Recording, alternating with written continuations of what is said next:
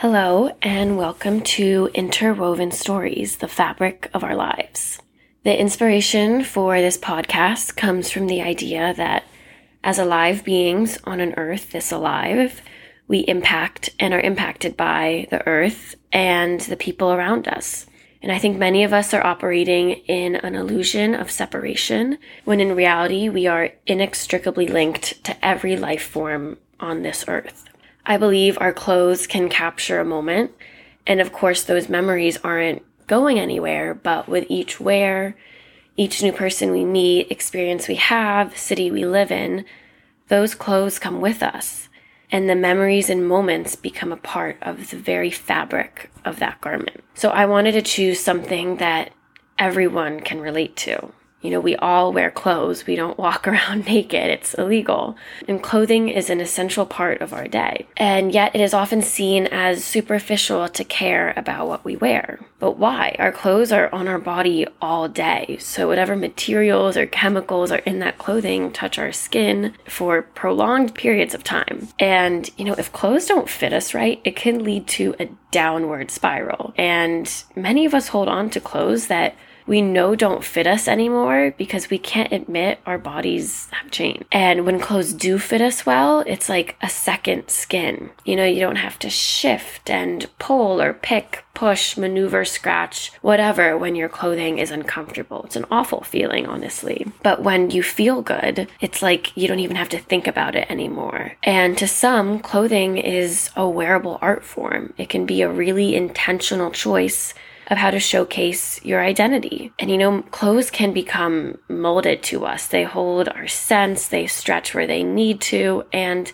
they hold memories. For example, for myself, I can remember what I was wearing for almost every milestone of my life. For my first kiss, the first day of school, important interviews, the first time I met certain people, college graduation. Also, the reverse is true because if I look at a certain piece of clothing in my closet, immediately I'm flooded with memories of certain events I wore it to, interactions I had with people, and just different stories of when I was wearing that particular shirt or dress or whatever it might be. Even if in the grand scheme of things, it was a pretty irrelevant experience, I just know what I was wearing. And I find for me at least that the items that are most special to me. You know, if I was, my house was on fire and I was given the opportunity to save something in my closet, for example, I would save the ones that have the most sentimental value, not the newest, trendiest, or most expensive pieces. It would be the ones that, you know, maybe I mended myself. They were passed down to me from my mom or my sister, or the ones that I wear almost every single day that kind of feel like they're a part of me.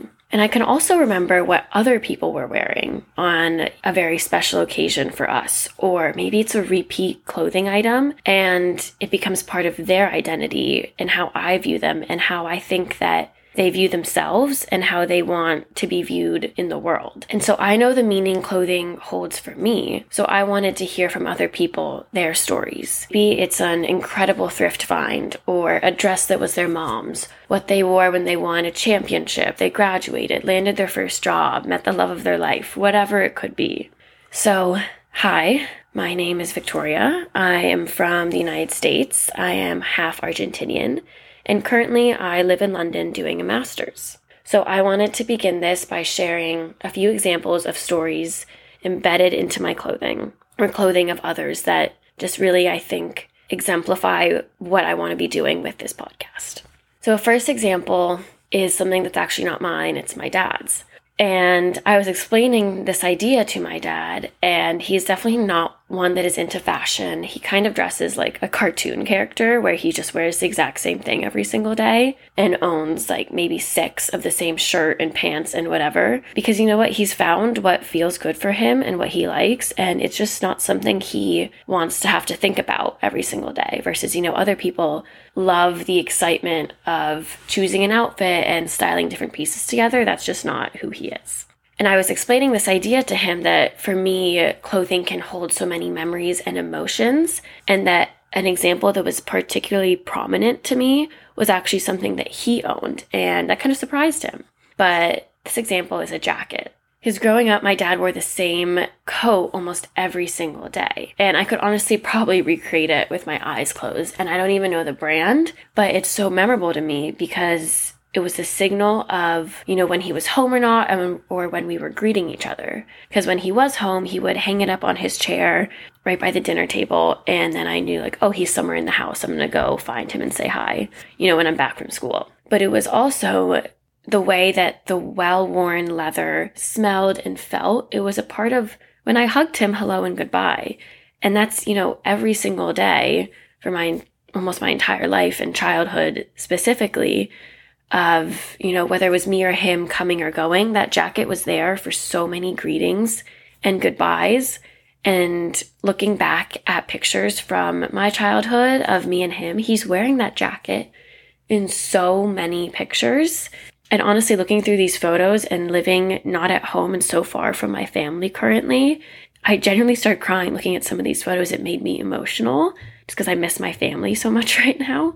But yeah, that jacket is just part of that experience to me. And I think that is just a really good example of the meaning clothing can hold. An example of when clothing can just make you, I think, feel really good and confident in a way that you know you don't even have to think about what you're wearing because you just feel so good in it and you it's tried and t- tested and true for you is this Amanda Uprichard like gemstone blue blouse I wear for any interview or important call or meeting, whatever it might be. I've worn it for almost every single one of these since I purchased it because I just love the cut and the color. And I just feel really good when I'm wearing it. I've gotten jobs in this shirt. I got into grad school. Just different moments I wear this shirt because it always just makes me feel really good.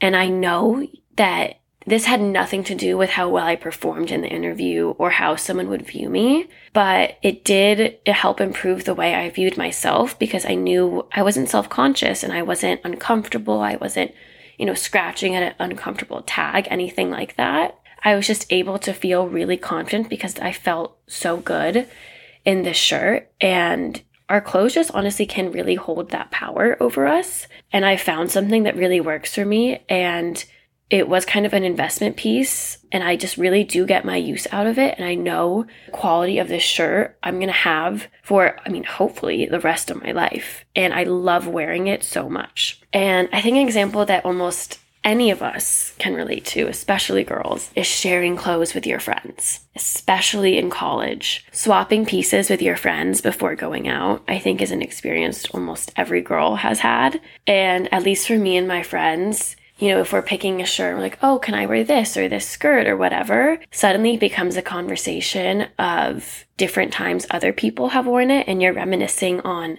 you know, chains of events of a certain night or certain things that happened when the other friend wore that shirt and reminiscing on all these memories and making jokes and becomes part of like your friendship. And you know, some clothes are lucky or cursed, and it has nothing to do with the brand or the style, but everything to do with the experiences and the connections that occurred when somebody was wearing that. It becomes your own sisterhood of the traveling pants story. And I just love that experience sharing that with friends. And I know it's something I can continue to create with other people. Those interwoven stories make the clothing special. That is the fabric of our lives. I also wanted to end on that the thing is, life is going to happen no matter what you are wearing. It is about you, the people you are with, the connections you create, and just being where your feet are in that present moment because it's going to pass you by no matter what. Like it's just going to happen. Your birthday is going to happen no matter if you find that quote unquote